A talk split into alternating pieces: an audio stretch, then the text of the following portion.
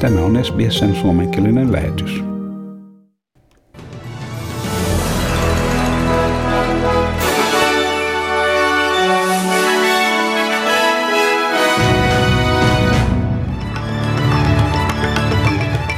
YK on ilmaissut huolestumisensa Pohjois-Korean ensimmäisen virallisen COVID-19-taudin puhkeamisesta.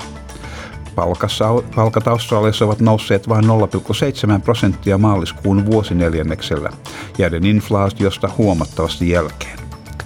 Labour on ylläpitänyt etumatkansa vaalikampanjan mielipidemittauksissa, vaikkakin ero on aika merkittävästi kaventunut ja koalitio puolustelee taloudenhoitoaan uusien tietojen osoittaessa, että palkat eivät pysy inflaation perässä.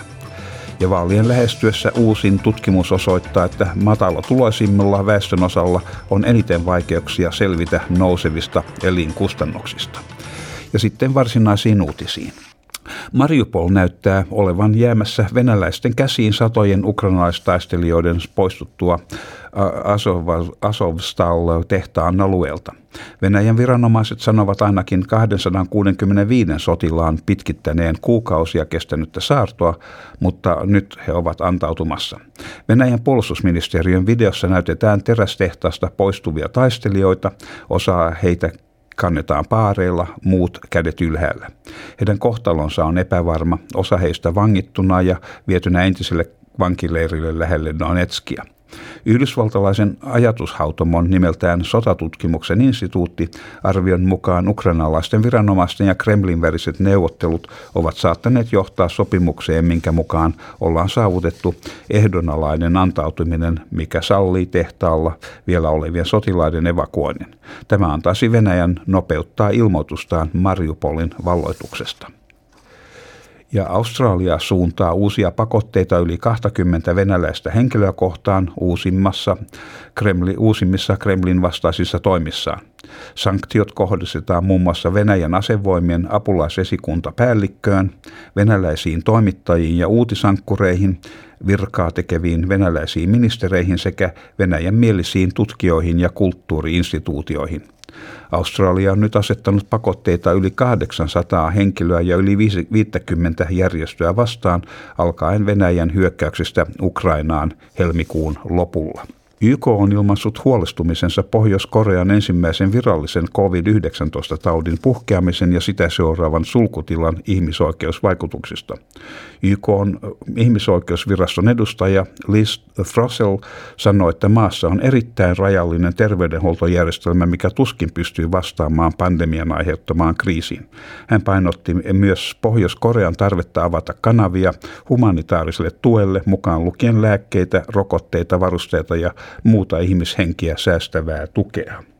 The latest restrictions, which include putting people under stricter isolation and imposing further travel restrictions, will have dire consequences for those already struggling to meet their basic needs, including getting enough food to eat.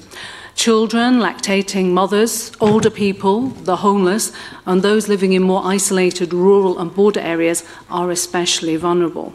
Siinä YK on ihmisoikeusviraston edustaja Liz Thrussell.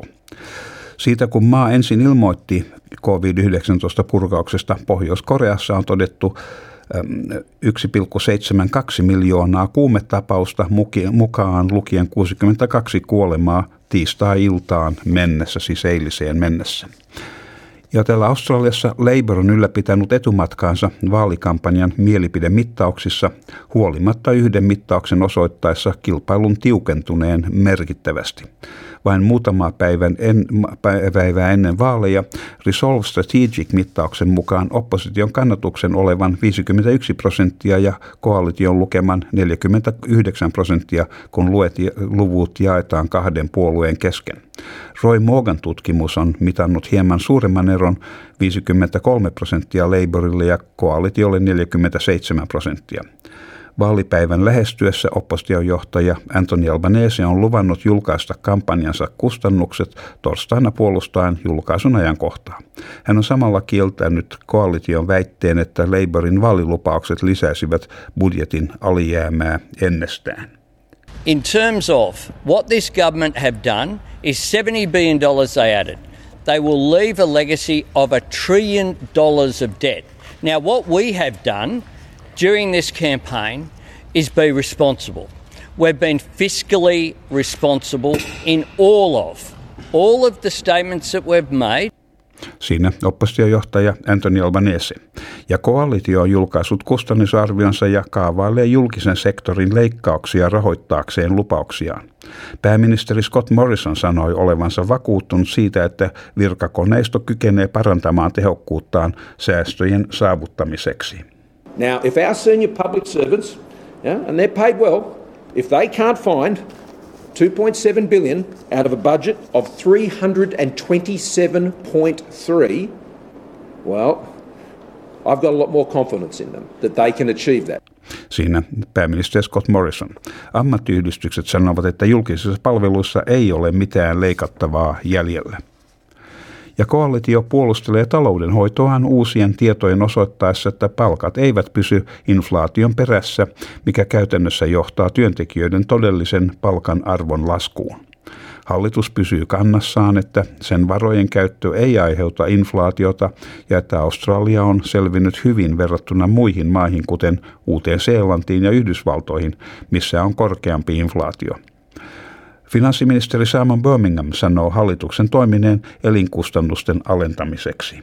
But the challenge certainly that Australia is facing and the whole world is facing uh, are the inflationary pressures from right around the world, particularly those inflationary pressures that have spiked following Russia's invasion of Ukraine. These are real challenges and Australia is withstanding those challenges better than most other nations of the world. Siinä finanssiministeri Simon Birmingham. Ja Australian palkat ovat nousseet vain 0,7 prosenttia maaliskuun vuosineljänneksellä. Nousu oli myös ennustettua alhaisempi samalla jääden inflaatiosta huomattavasti jälkeen. Vuosittainen palkkataso on pysynyt 2,4 prosentissa verrattuna inflaatioon 5,1 prosentin vuositasoon. Reserve Bankin ennusteen mukaan palkannousut tulevat vastaamaan elinkustannuksia vasta vuoden 2023 lopulla. Australian ammattiyhdistysten kattojärjestö ACTU vaatii, että Fair Work-komissio nostaa minimipalkkaa 5,5 prosentilla estääkseen todellisen palkkatason laskun entisestään. ACTUn puheenjohtaja Sally McManus sanoi, että elinkustannusten noustessa jyrkästi, työtä, noustessa jyrkästi työtä tekevien australialaisten on supistettava menojaan jopa kaikkein tärkeimpien tarvikkeiden kohdalla. The wage figures just announced are an absolute disaster for working people. Wages are growing at half the inflation rate. This is worse than what was predicted in Scott Morrison's budget, and this means working people are on track, on average, to lose $4,000 in real terms this year. Siinä ACTUn puheenjohtaja Sally McManus. Liittovaltion vaalien lähestyessä uusin tutkimus osoittaa, että matala tuloisimmilla väestönosalla on eniten vaikeuksia selvitä nousevista elinkustannuksista. Anglicare Australia sanoo, että minimipalkalla työskentelevän henkilön tuloista jää käteen vain 29 dollaria hänen maksettua välttämättömiä viikon kustannuksia. Neljän hengen perheelle, missä molemmat vanhemmat käyvät minimipalkkaisessa työssä, ei jää mitään yli.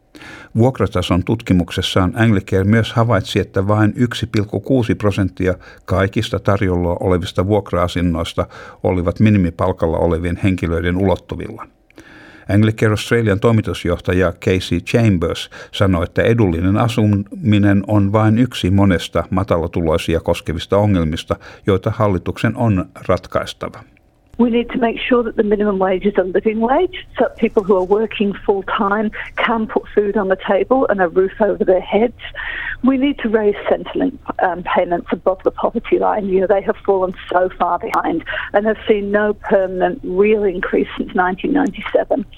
siinä äh, Anglicare Australian toimitusjohtaja Casey Chambers. Ja sitten äh, säätiedotukseen ja valuuttakursseihin. Perthissä on luvassa huomenna äh, mahdollisia sadekuuroja, maksimilämpötila 22 astetta. Adelaidessa on luvassa enimmäkseen aurinkoista huomenna ja siellä vähän viileämpää 18 astetta. Ja Melbourneessa puoli pilvistä ja 15 astetta. Hobartissa on luvassa mahdollista sadetta ja 14 astetta. Ja Canberrassa on luvassa aurinkoinen päivä huomenna maksimi on 15 astetta, mutta siellä se Canberra sää alkaa tuntua talviselta. Minimi on miinus yksi astetta Canberrassa siis yöllä. Ja Wollongongissa on luvassa aurinkoinen päivä ja maksimi on 18 astetta. Ja Sydneyssä on myöskin luvassa aurinkoinen päivä huomenna ja 19 astetta. Ja Newcastlessa enimmäkseen aurinkoista tämän mukaan 20 astetta. Ja Brisbaneissa on mahdollisia sadekuuroja luvassa huomenna ja siellä 24 astetta. Ja Townsvillessä on luvassa puolipilvinen päivä ja 29 astetta. Kensissä sadekuuroja 29 astetta ja Darwinissa on luvassa aurinkoinen hieno päivä 34 astetta.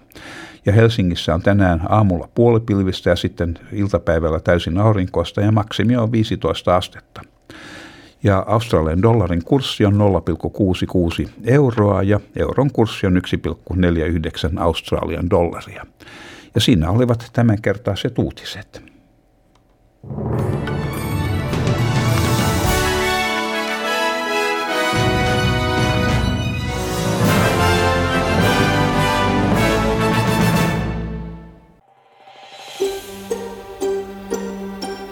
kuunnella muita samankaltaisia aiheita? Kuuntele Apple, Google tai Spotify podcasteja tai muuta suosimaasi podcast-lähdettä.